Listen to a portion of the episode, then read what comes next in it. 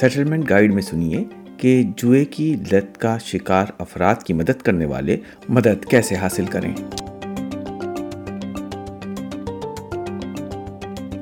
تحقیق بتاتی ہے کہ جوئے کے منفی نتائج کئی شکلوں میں سامنے آتے ہیں جو نہ صرف جواری بلکہ ان کے خاندان اور دوستوں کو بھی متاثر کرتے ہیں چاہے آپ کا پیارا جوئے کی لت سے لڑ رہا ہو یا صحت یاب ہو رہا ہو آپ کے لیے بھی مدد حاصل کرنا اہم ہے آسٹریلیا میں مدد متعدد زبانوں میں دستیاب ہے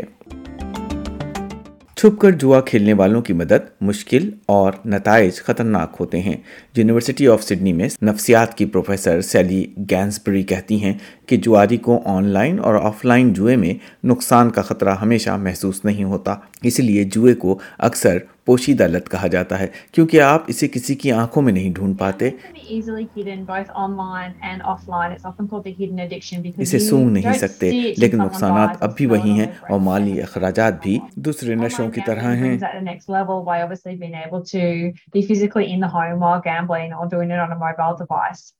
So it it does appeal to to different different people, particularly if it's online wagering, has a a somewhat of audience poker machines. The the the the harms are are still still same same. and financial costs professor Gainsbury university کی gambling treatment and research centre کی director ہیں ان کا کہنا ہے کہ انفرادی جدوجہد کرنے والے اور ان کے آس پاس کے لوگوں کے لیے جوئے کی لت سے جان چھڑانا ایک پیچیدہ عمل ہے ریئلیورن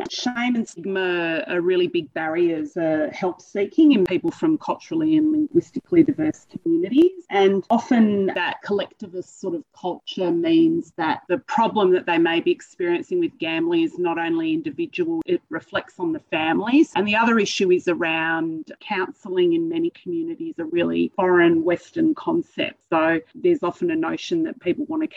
ویت ان فیملیز منشیات لاٹری اور جوئے جیسی لتوں کا شکار ہونے والوں کے بارے میں آداد و شمار کیا کہتے ہیں Australian institute of health and welfare کے مطابق سات اشاریہ دو فیصد بالغوں کو جوئے سے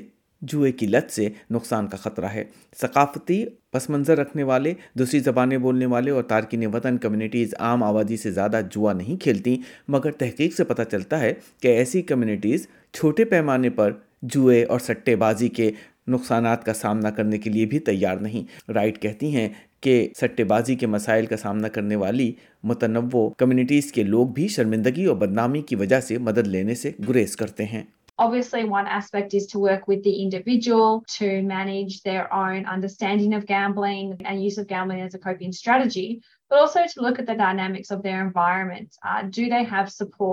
in terms of their recovery? Have they disclosed their gambling problem? Is their gambling problem impacting significant others? And how can we set them up for success by changing that environment? بہت سی communities میں جوئے یا lottery جیسی لت کے بارے میں دوسروں سے بات یا مشاورت ایک برآمد شدہ یا مغربی تصور سمجھا جاتا ہے لہٰذا اکثر لوگ ایسی باتوں کو خاندان تک ہی محدود رکھنا چاہتے ہیں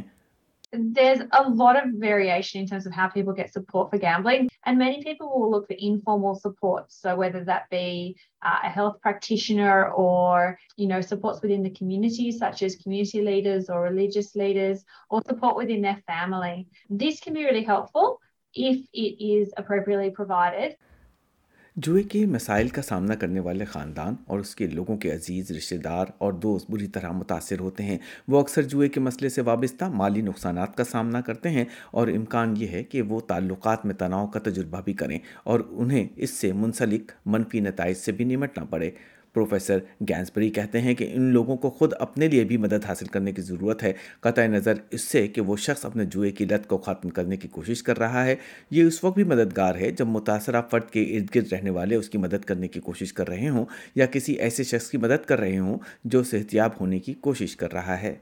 they are often experiencing financial harm associated with gambling. They might be experiencing stress to the relationship and they have to deal with the negative consequences. So these people need to have support for themselves in order to manage their own levels of stress or distress. They also need to support themselves regardless of whether the person is trying to change their gambling. It's also helpful for them to have support while they're trying to assist someone or support someone who is attempting to recover.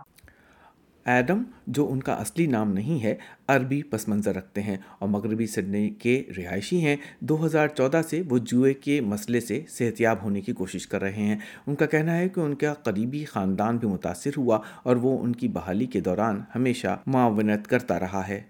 In general, in terms of Middle Eastern culture, counseling and seeking help is frowned upon, regardless of addiction. I think for me, like in terms of my immediate family, they were extremely supportive of me getting help when I wanted to be helped. Nice. Uh, my extended family was, how do I say it? They looked at me as if I was a, uh, as if something was wrong with me. Not necessarily someone who needed help. Adam اپنے ایک قریبی رشتہ دار کو یاد کرتے ہیں جو ان کی صحت یابی کے دوران مشاورت کے ذریعے خود اپنے لیے بھی مدد لے رہے تھے ایڈم کہتے ہیں میرے خیال میں پیشہ ورانہ مدد حاصل کرنے سے انہیں یہ سمجھ حاصل ہوئی کہ جو کچھ ہوا اس کے وہ ذمہ دار نہیں اور اس میں ان کا کوئی قصور نہیں اس طرح وہ متاثر فرد کی بہتر طور پر مدد کر سکے